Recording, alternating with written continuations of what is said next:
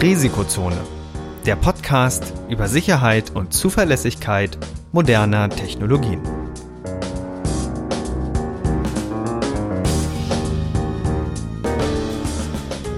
Heute mit Professor Dr. Andreas Noack und Viktor Gaske. Die im Podcast erwähnten Methoden und Werkzeuge für Angriffe dienen ausschließlich dem Bildungszweck zur Verbesserung der IT-Sicherheit. Es wird ausdrücklich angemerkt, dass unter anderem das Ausspähen und Abfangen von Daten sowie die Computersabotage strafbar sind. Unternehmensnennungen dienen, soweit nicht anders angegeben, nur zur Veranschaulichung von Sachverhalten.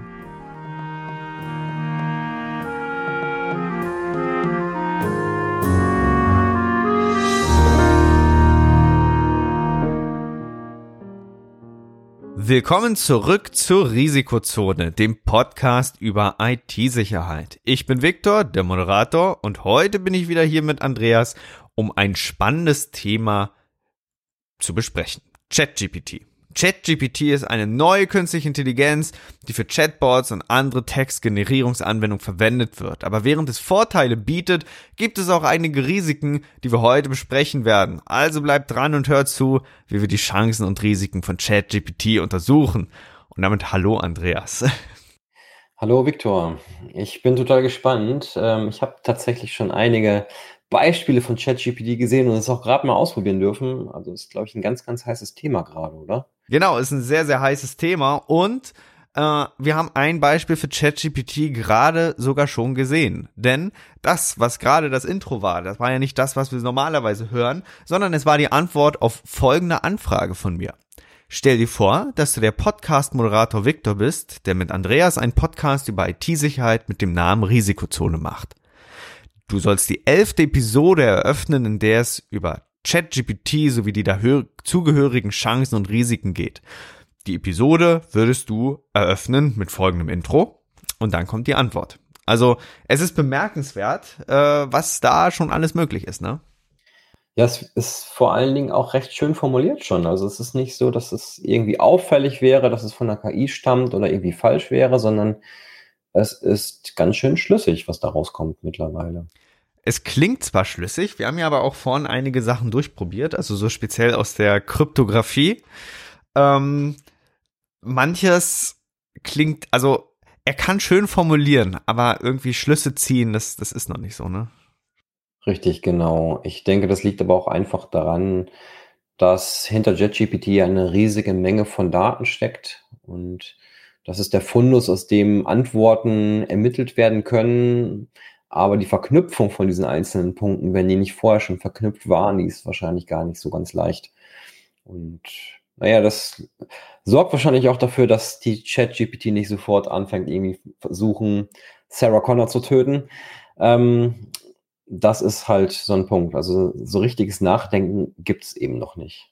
Genau dieser, dieser Teil, ähm, speziell mit, mit diesem, diesem Verständnis, der ist ja eigentlich auch, also das Verständnis ist nach aktueller Forschung ja gar nicht im Modell drin und das ist ja auch gar nicht das Ziel. Das heißt, es werden gar nicht Hintergründe ähm, eingeschleust, sondern es werden einfach Textschnipsel drauf trainiert und dann versucht das System eben daraus die Schlüsse zu ziehen. Und das ist eben auch das, was ähm, das System soweit schon oder so spannend macht, denn du kannst natürlich einen riesigen äh, Korpus an Text reinwerfen und äh, dann eben drauf trainieren lassen und der kann dann quasi die, die Antworten dafür liefern.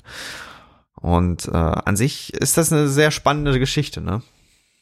Ja, ich fand es auch bemerkenswert, dass sich ChatGPT immer an die Etikette halten möchte ähm, ich bin ja ein Monkey Island-Fan, habe versucht, mir Schwertkampfbeleidigungen generieren zu lassen, die wirklich gut funktionieren. Und darunter gab es dann den Disclaimer, dass man doch immer höflich bleiben sollte und auch beim Schwertkampf nicht beleidigt. Das ist natürlich richtig, aber ähm, das zeigt natürlich auch auf, dass der Humor relativ begrenzt ist von so einer ChatGPT. Genau, du hast es ja schon mehrfach angesprochen. Das ist natürlich eine Geschichte, die nicht ganz ohne Grund da reinkam, äh, nicht ganz ohne Grund aufgenommen wurde, denn man hat schon beobachten können, wie äh, ja quasi OpenAI sehr pingelig drauf geachtet hat, also OpenAI ist ja quasi der Herausgeber von ChatGPT, dass damit kein Unfug getrieben wird. Das heißt, auf der einen Seite gibt es bestimmte Antworten, die werden gar nicht gegeben, das sind so, so Safeguards, die da eingerichtet wurden, oder es werden irgendwie Antworten beschwichtigt, oder es wird eben gewarnt, und eben quasi alles das, was so ein bisschen gegen die Regeln geht oder gegen äh, fehlinterpretiert werden kann, das wird da entweder weggedämpft oder oder äh, gar nicht erst ähm, ja zur Verfügung gestellt. Ja, als wir vorhin drüber gesprochen haben, da sagtest du plötzlich, ähm, ey, ich habe Strike bekommen. Was heißt das denn? Naja, Strike, ich, ich habe so im übertragenen Sinne gemeint. Es gibt dann quasi den Hinweis zum Beispiel, this content may violate our content policy.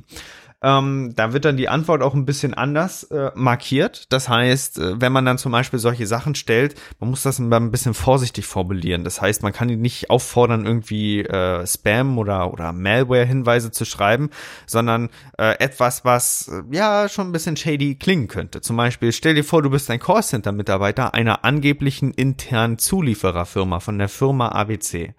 Und natürlich, in dem Fall war es jetzt so, ne, angebliche Zuliefererfirma. Das heißt, das, das ist, das kann entweder etwas Ordentliches sein oder etwas Negatives. Und das System ist scheinbar schon so clever, dieses potenzielle Risiko zu erkennen und dann da Warnhinweise mindestens auszugeben. Und ich bin der Überzeugung, dass wenn man sich zu oft so eine Warnmeldung einfängt, dass im Grunde OpenAI kurzen Prozess macht und man da wieder aussortiert wird. Aber deswegen äh, ist, muss man auch mal aufpassen, was man quasi als Anfrage stellt, denn man muss auch im Hinterkopf haben, äh, alle Anfragen, die quasi OpenAI darüber empfängt, die werden gespeichert von Mitarbeitern dann weiterverarbeitet, weil das im Grunde ein Forschungsprojekt ist. Im Grunde sieht man ja auch unten Free Research Preview. Das heißt, für den Produktiveinsatz oder für den Einsatz mit vertraulichen Daten ist das gar nicht geeignet.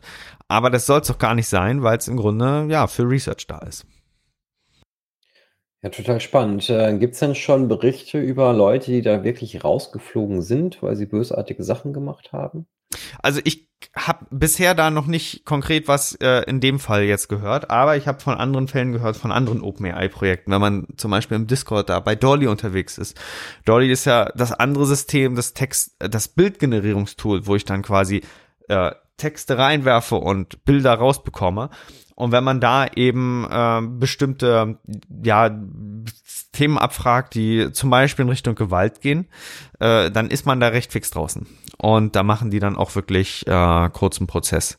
Das, äh, ja.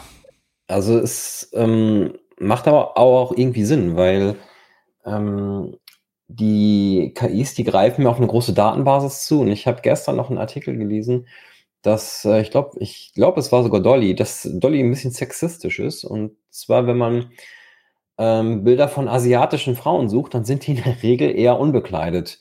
Ähm, und das liegt scheinbar auch daran, dass die Datenbasis, äh, die sie genutzt haben, um die KI zu trainieren, das eher hergibt. Dementsprechend ähm, wird die KI dann schon feinfühliger oder ähm, reagiert eben entsprechend auf solche Trends. Genau, das, das ist ein Punkt, der wird oft auch angeführt. Das ist dieser berüchtigte Bias, Datenbias, also diese, diese Voreingenommenheit, die sich aus den entsprechenden Daten ergibt. Das heißt, man wählt ja irgendwo einen Korpus aus und äh, füttert das System dann an. Und das System bastelt quasi dann selbstständig so die Zusammenhänge aus oder dröselt die auf. Und das Problem ist eben, wenn man jetzt quasi äh, eine Quelle nimmt, die, die eindeutig ähm, vorbelastet ist oder vorbeeinflusst ist, dann werden diese Strukturen natürlich auch übernommen. Und jetzt ergeben sich viele Projekte. Und das ist natürlich ein, ein schwieriger Punkt, ähm, weil man dann natürlich irgendwann beginnt, diesen, diesen Bias raus zu ziehen. So, und dann entfernt man sich aber quasi von dem, was quasi realistisch man auch im Internet finden würde und was man auch erwarten würde und fängt da dann an, dass man etwas in eine bestimmte Richtung zieht. Und diese Richtung, wenn das quasi nicht transparent kommuniziert ist, wie man das jetzt konkret ausgewählt hat, die kann ja, die kann ja bestimmten Interessen dienen, die vielleicht gar nicht das sind, was Nutzer erwarten. Ja, hm. wenn man das jetzt zum Beispiel in die eine oder andere Richtung äh, zu weit überzieht, ja, man entfernt sich immer weiter von der Realität. Aber dass es solche Zusammenhänge gibt und dass sie natürlich an den Stellen dann besonders aufstoßen, das, das wird insbesondere jetzt durch solche Systeme deutlicher. Hm. Ja, ich glaube, ähm, in dem Sinne hat die äh, KI dann auch schon Möglichkeiten, gewisse Eigenschaften so ein bisschen zu extrapolieren. Also vielleicht wäre es auch irgendwann mal ein spannender Ansatz zu sagen, hey, wir haben vielleicht eine, einen geschlossenen Chatroom von einer bestimmten Gesellschaft. Wir trainieren mal eine KI drauf und testen nachher mal, ob es irgendwelche Züge gibt, die vielleicht nicht ganz so schön sind. Also in Richtung Sexismus oder in Richtung Gewalt oder sonst irgendwas. Vielleicht könnte man damit ja dann ein Gefühl dafür entwickeln, wie diese Gruppe so drauf ist. Oder was hältst du von dem Ansatz? Es ist, äh, wenn man das natürlich so betrachtet, hängt es natürlich auch ab, wie man ähm, wie man das jetzt quasi auf die Nutzer loslässt. Also auf der einen Seite, klar, angenommen, man hätte jetzt Einwilligung etc. alles zusammen, ist es natürlich auch immer ein Punkt, dass dieses System sehr menschlich rüberkommt. Und äh, es ist dann immer auch die Frage, wie beeinflusst man denn auf einmal, wenn man damit losgeht, äh, bestimmte Gruppen. Wenn man jetzt also sagt, okay, ich habe jetzt eine eine dieser berüchtigten äh, Filterbubbles und und äh, lass jetzt das System auf diese Filterbubble los, dann entwickelt das ja potenziell eine eigene Dynamik und dann dann kommen da vielleicht Effekte raus, äh, die man gar nicht haben will. Entweder äh, ver verschlimmert man etwas oder äh, es ist wie gesagt ähm, es, es gab ja diese berüchtigten Experimente hier auch von, von Facebook, wo sie im Grunde eine, ein System da auch draus losgelassen haben, wo Nutzer Fragen stellen konnten und das hat dann irgendwie reagiert und das mussten sie nach zwei, drei Tagen vom Netz nehmen, weil das äh, komplett äh, ja ent, äh, entgleist ist. Also die, die Antworten, das, das war dann quasi unter aller unter aller Sau. Und das, das ist natürlich eine Geschichte, da möchte OpenAI so ein bisschen entgegentreten. Ja, eben auch im Lichte von der anstehenden KI-Regulierung, die auf EU-Ebene vorangebracht wird. Und da ist ja insbesondere, ja, da geht's ja dann in die Richtung, dass KI mehr bürokratisiert werden soll. Also dieser, dieser, diesen Drive, den wir momentan sehen, der soll so ein bisschen ausgebremst werden äh, eben auch um quasi jetzt so Schutzmechanismen zu etablieren oder also es soll so eine Art TÜV, TÜV für KI dann kommen.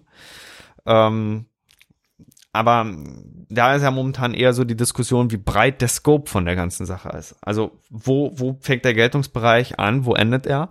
Und in der ersten Formulierung wurde jetzt quasi gesagt, okay, die EU bezeichnet in diesem Entwurf alles das schon als KI oder regulierenswert, was Inferenz nutzt logische Schlüsse. Und wenn man das natürlich so weit vorzieht und den Bereich so groß gestaltet, ähm, dann ist es natürlich schon, schon, schon ein Bremsfaktor. Potenziell, aber eben auch äh, ja eine Sache, wo man jetzt abtesten kann, ob die Gesellschaft so etwas braucht. Und da helfen natürlich solche Experimente wie ChatGPT, die ja im Übrigen auch extrem viral gegangen sind, mhm. in welche Richtung man da potenziell vorstoßen kann. Ja. Ähm, kommen wir vielleicht mal aufs Thema IT-Sicherheit wieder so ein bisschen mehr zurück. Ähm, mit, also mir ist aufgefallen, dass die Spam-Mails, die ich in letzter Zeit so bekommen habe, die wurden qualitativ immer besser. Und die sind aber trotzdem noch in der Regel weit entfernt von überzeugend, zumindest wenn man ein bisschen was von der Sache versteht. Ähm, wie siehst du denn die Gefahr? Also ich, ich könnte mir vorstellen, dass durch ChatGPT man die Qualität von Spam oder Spearphishing äh, im Speziellen deutlich vergrößern könnte. Ja, das sehe ich auch so. Also ähm, wir, wir unterscheiden ja grob, wenn wir mal so von, von Spam-Mails reden, ja in mehreren Akteuren. Also so, wir müssen ja erstmal das Threat-Model, das Angriffsmodell ähm, ja, äh, formulieren. Da, da hat man zum Beispiel schon ganz übel, wenn man jetzt einen Nation-State-Actor auf der Gegenseite hat, also irgendwie so Staatsfeind Nummer eins ist und gesucht wird, weil da wird personell ja viel Aufwand betrieben, um, um zum Beispiel äh, bestimmte Ziele dann durchzusetzen gegen einen. Ähm, das ist so die, die übelste Form, aber das haben auch eben die wenigsten ja, weil, weil selten ist man Staatsfeind Nummer eins. Dann gibt's oft die Geschichte, das ist ja das Spearfishing, wo, wo quasi eine bestimmte Creme de la Creme der Nutzer äh, angezielt wird, anvisiert wird. Da haben wir zum Beispiel den Chef oder den Finanzvorstand einer Firma und da werden ja sehr äh, auch personell mit ja nicht ganz so extrem viel Aufwand, aber schon mit einigem Erfolgsaufwand äh, quasi da so Nachrichten geschrieben. Und dann haben wir die dumpfe Masse. So, das ist so dieses, jeden Tag steht ein Dummer auf. Und ähm, das, diese, dieses, dieses Hintergrundrauschen, diese typisch nervigen Spam-E-Mails, die werden wahrscheinlich zunehmend ins Hintertreffen kommen und eben qualitativ ausgewertet werden.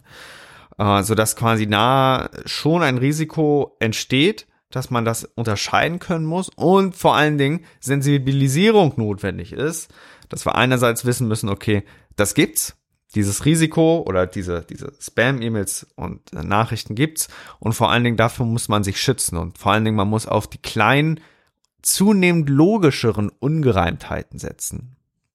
Mhm.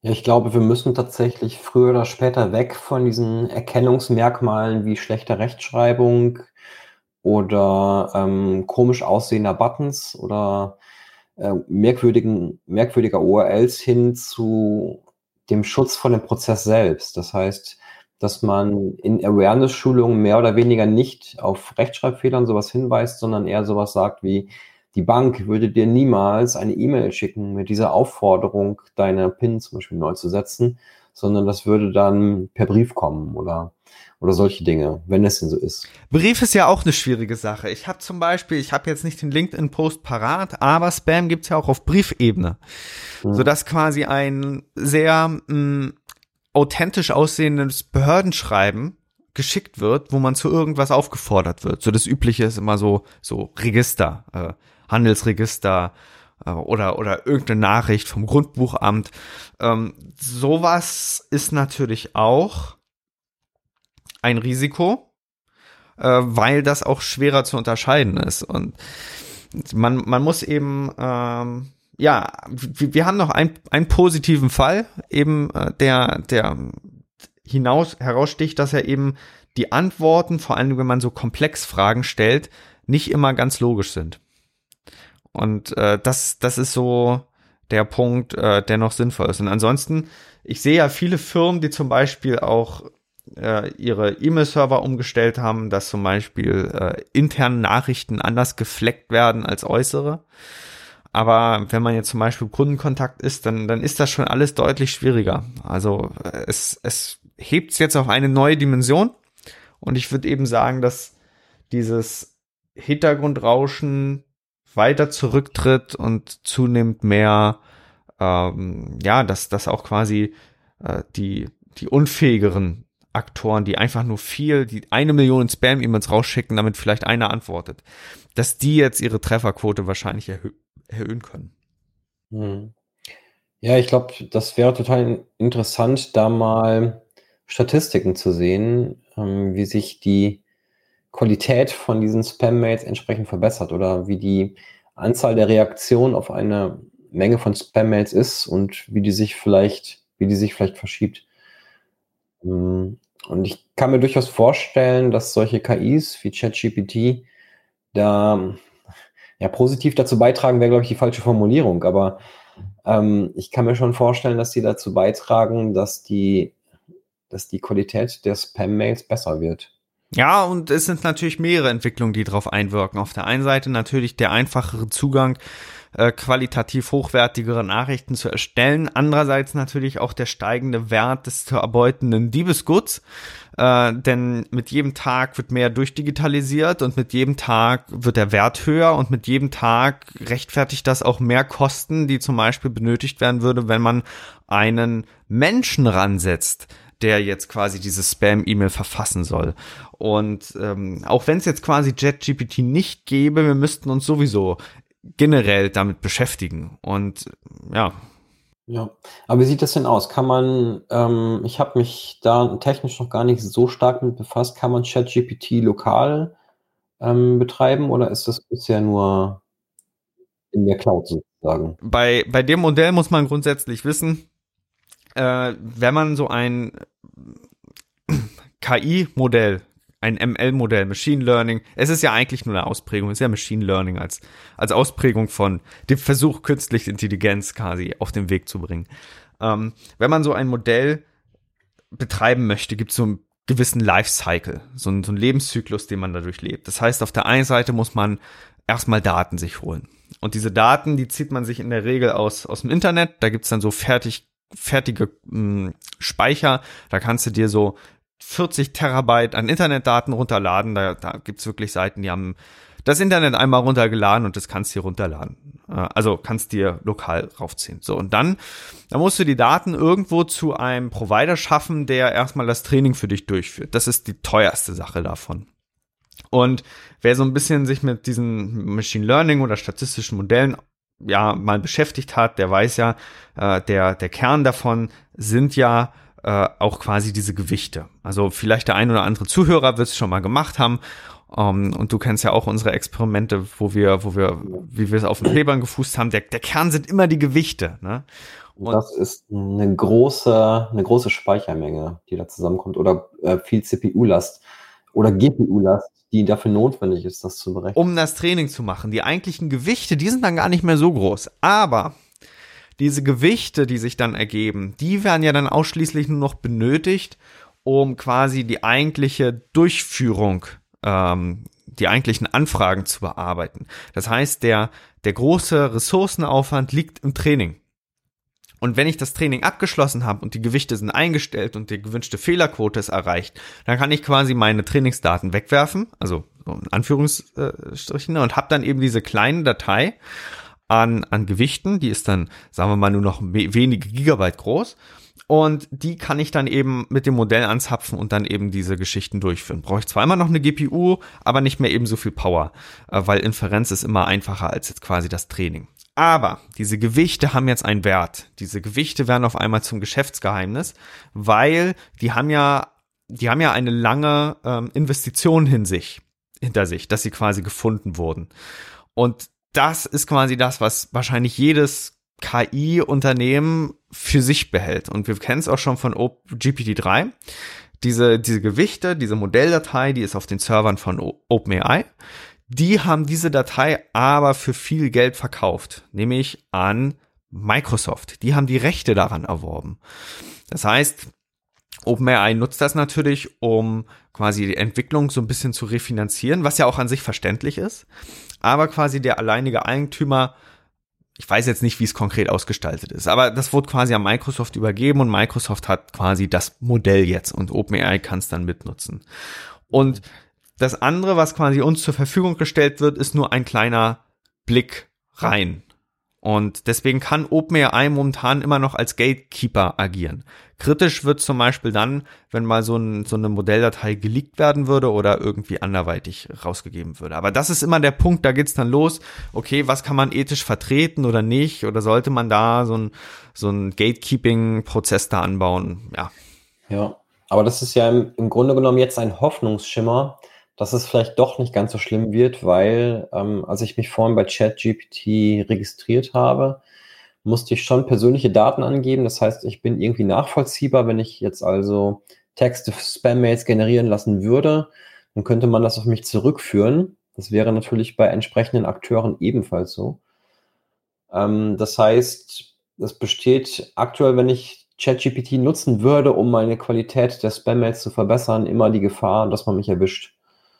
Und ähm, durch diesen, durch dieses Security Gateway, wo ich sozusagen durch muss, dadurch, dass ich mich authentifiziere mit meiner Handynummer oder mit sonst irgendwas, was mich wirklich eindeutig identifiziert, da ist ja dann die Gefahr ein bisschen größer für mich, dass da was passiert. Dementsprechend hoffe ich jetzt einfach mal, dass das viele bösartige Akteure so ein bisschen davon abhält, das wirklich aktiv zu nutzen. Ja, es ist so ein bisschen wie mit den Rainbow Tables. Also der, der Schutz momentan ist, dass die Ressourcen, um sich so ein Modell selber anzulegen, also die Methoden sind öffentlich bekannt. Da gibt's Paper und jedes GPT-System, wenn es dann quasi publiziert wird, ist dann auch öffentlich bekannt. Das ist ja auch quasi der Sinn, warum OpenAI OpenAI heißt, weil sie möchten im Grunde die Gesellschaft an den Entwicklungen teilhaben lassen, dass das nicht in den Firmen verbleibt. Also so, so ist der Gedanke dahinter, wie es jetzt konkret umgesetzt wird. Das kann sicherlich variieren.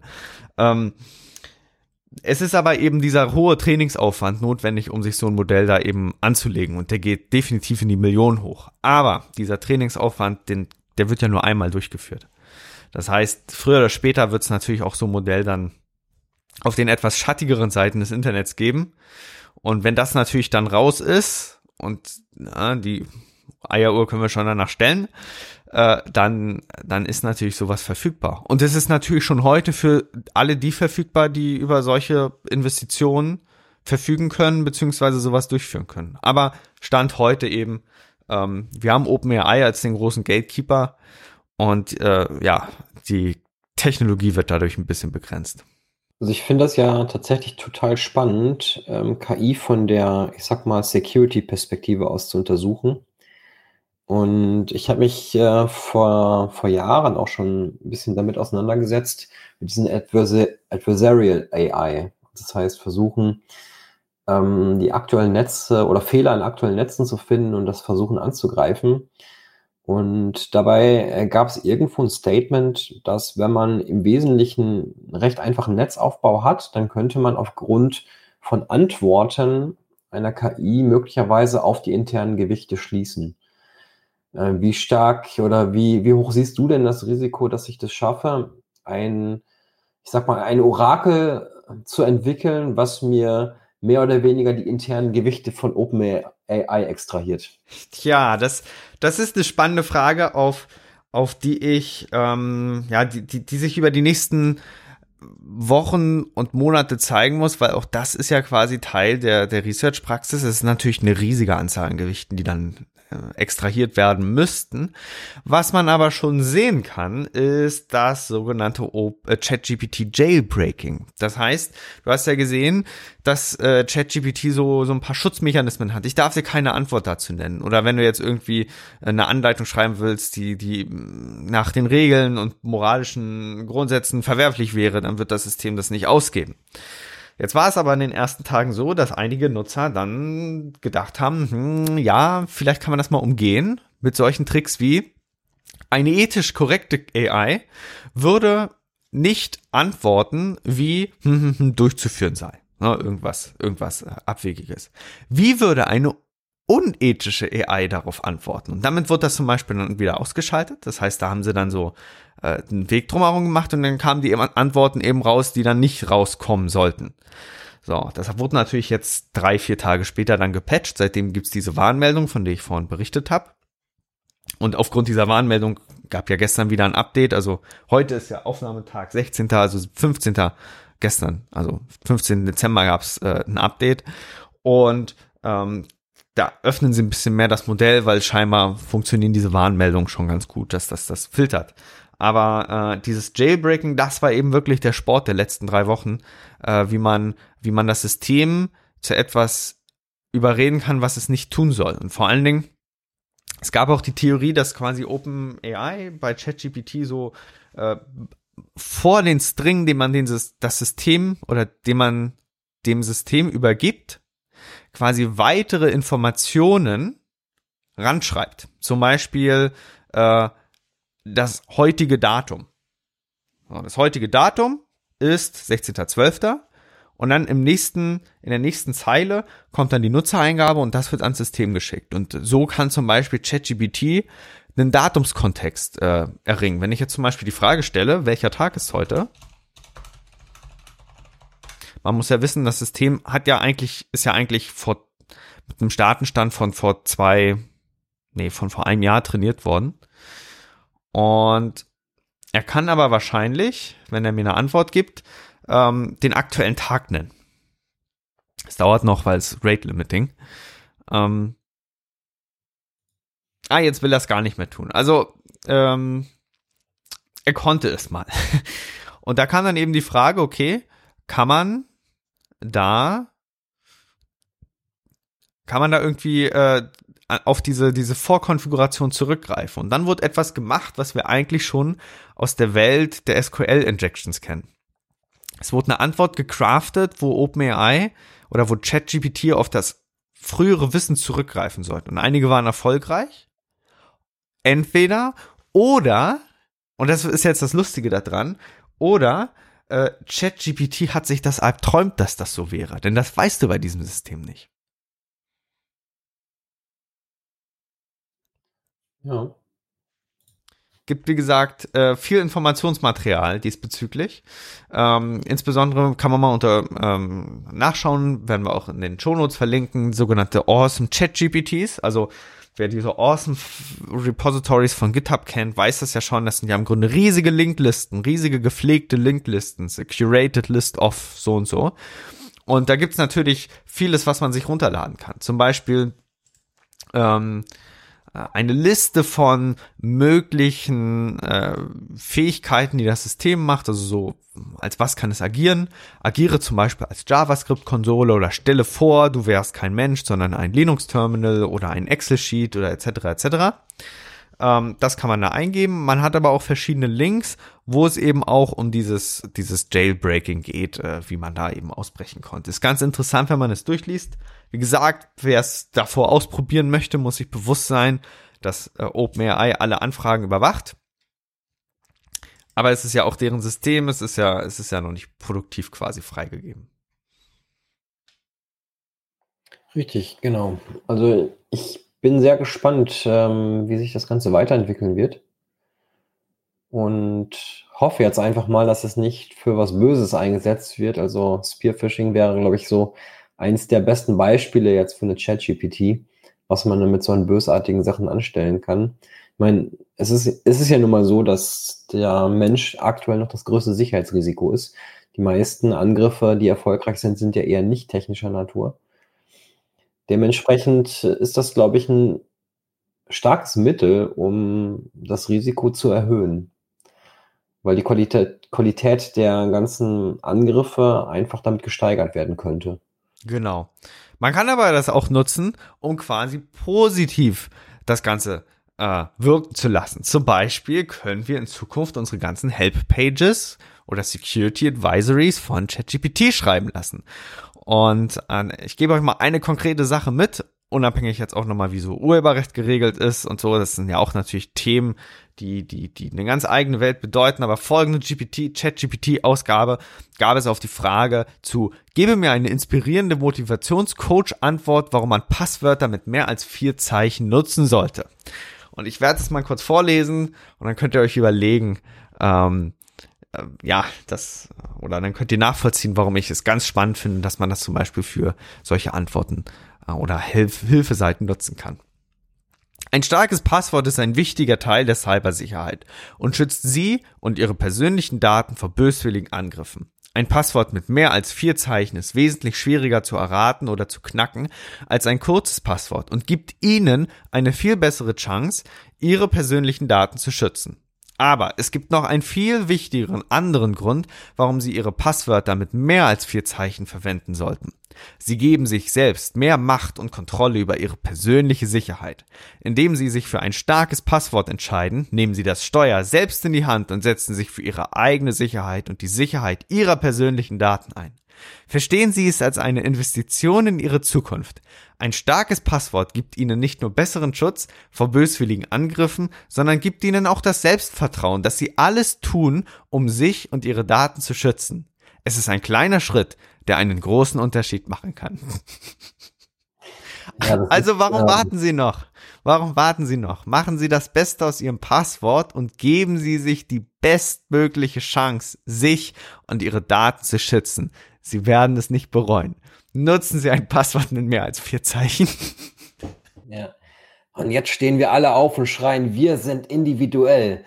Ja, das ist, ähm, klingt schon ganz nett und äh, man kann es auf jeden Fall ganz gut einordnen, glaube ich. Ja, genau. Also es ist wow. Also vor allen Dingen die verschiedenen Charaktere. Man kann ich, ich glaube, in Zukunft wird ChatGPT eher so ein Instrument werden, ähm, mit dem man mal fix rumtesten kann. Also so verschiedene Schreibstile testen, äh, gucken, wie man formulieren kann. Es ist ja eine schöne Formulierungshilfe vor allen Dingen. Und es wird natürlich im Rahmen der Kunst auch eine Diskussion eröffnen, was ist überhaupt Kreativität? Also, wenn Computer solche Werke erstellen können, also die Frage ist, gibt es Kreativität oder ist das, was Kreativ wir als Kreativität bisher bezeichnet haben, eigentlich zum größten Teil heutzutage durch Statistik und genetischer Entwicklung.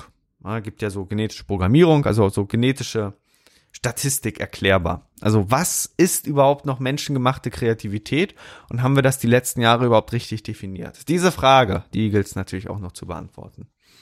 Ich glaube, dass ähm, da ChatGPT ja zum Beispiel auf vorhandenen oder auf vorhandene Texte trainiert ist ist da eigentlich gar nicht so viel Kreativität drin.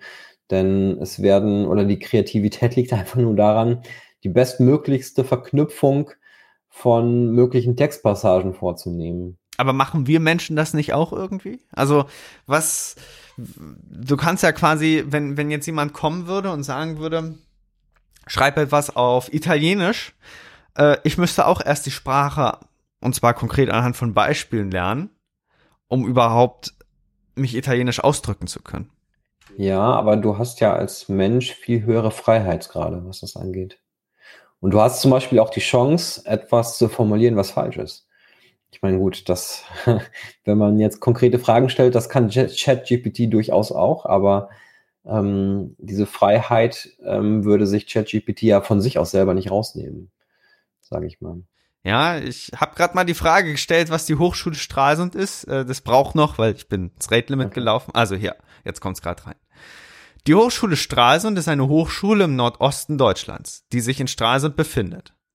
Sie wurde 1991 gegründet und bietet eine Vielzahl von Studiengängen im Rahmen der Wirtschaft, Technik, Naturwissenschaften und Sozialwissenschaften an. Die Hochschule ist in drei Fakultäten unterteilt. Wirtschaft und Informatik, Ingenieurswissenschaften und Naturwissenschaften sowie soziale Arbeit und Gesundheit.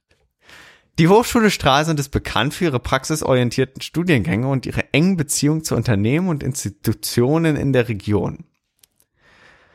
Finde den Fehler. Das war sogar vor einigen Tagen noch schlimmer. Da hat er nämlich gesagt, sie wurde 1994 gegründet. Okay. Naja, da wurden, glaube ich, ähm, Beschreibungen für Hochschulen genommen und daraus ein möglichst toller Text zusammengewurstelt, was aber natürlich nicht stimmt. Ja, also da sind ja ein paar Informationen drin, die einfach nicht wahr sind.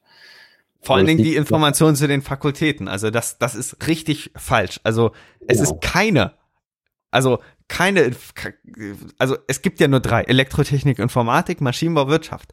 Ähm, das, das klingt ja. wie ein generischer Text. Ja, ja, auf jeden Fall. Das, das wird das auch sein. Warte mal, dann können wir mal eine andere Frage stellen. Was ist die Hochschule? Ähm, haben wir einen anderen? Schwierig. Na, schauen wir mal, Rostock. Was haben wir noch für andere Orte? Du kannst ja mal einfach eine Hochschule eingeben, die es gar nicht gibt. Ja, genau. Hochschule Binz. Genau. So, weil Schwerin, die soll's ja, das, das ist ja was anderes. Das da würde er andere Sachen vermischen. Ja, genau.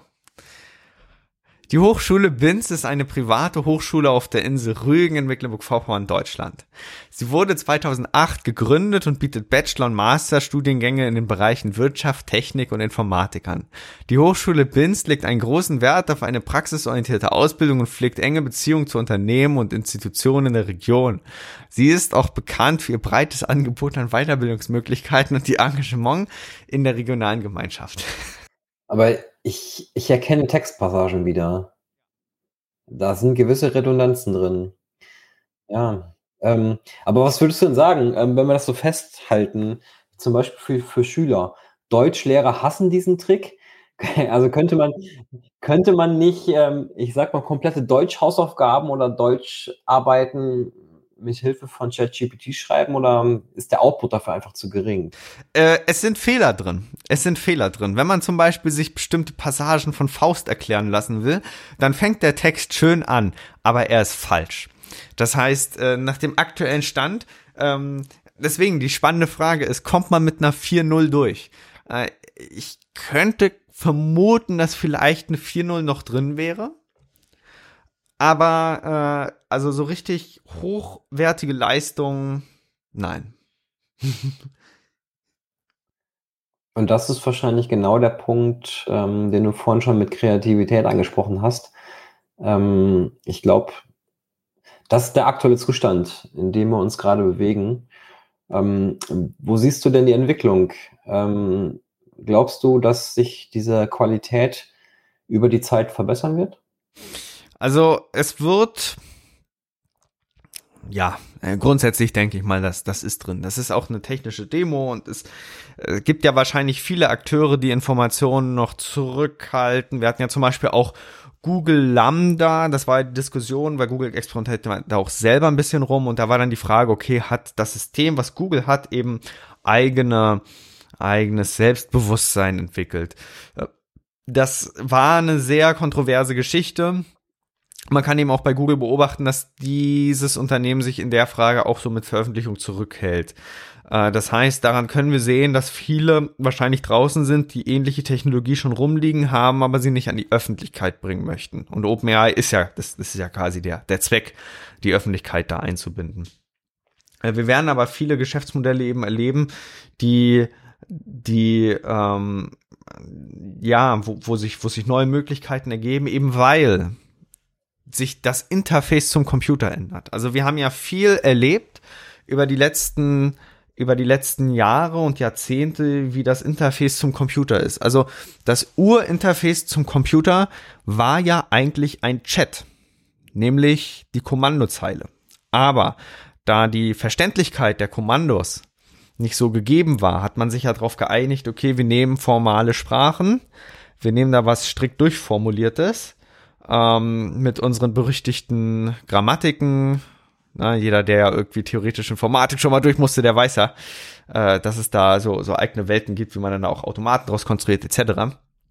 Und das war eben so der Stand. Und da kam man lange Zeit gut klar. Dann war die Entwicklung Xerox Park, grafische Benutzeroberfläche. Wir kennen ja noch The Mother of All Demos, kann man sich ja mal angucken. Von, ich glaube, ja, ähm, gab einige Kandidaten. Und äh, das war die zweite Entwicklungsstufe. Da musste man jetzt aber aktiv einen Rechner bedienen. Und mit ChatGPT kann es sein, dass wir wieder zum Dialog zurückkehren.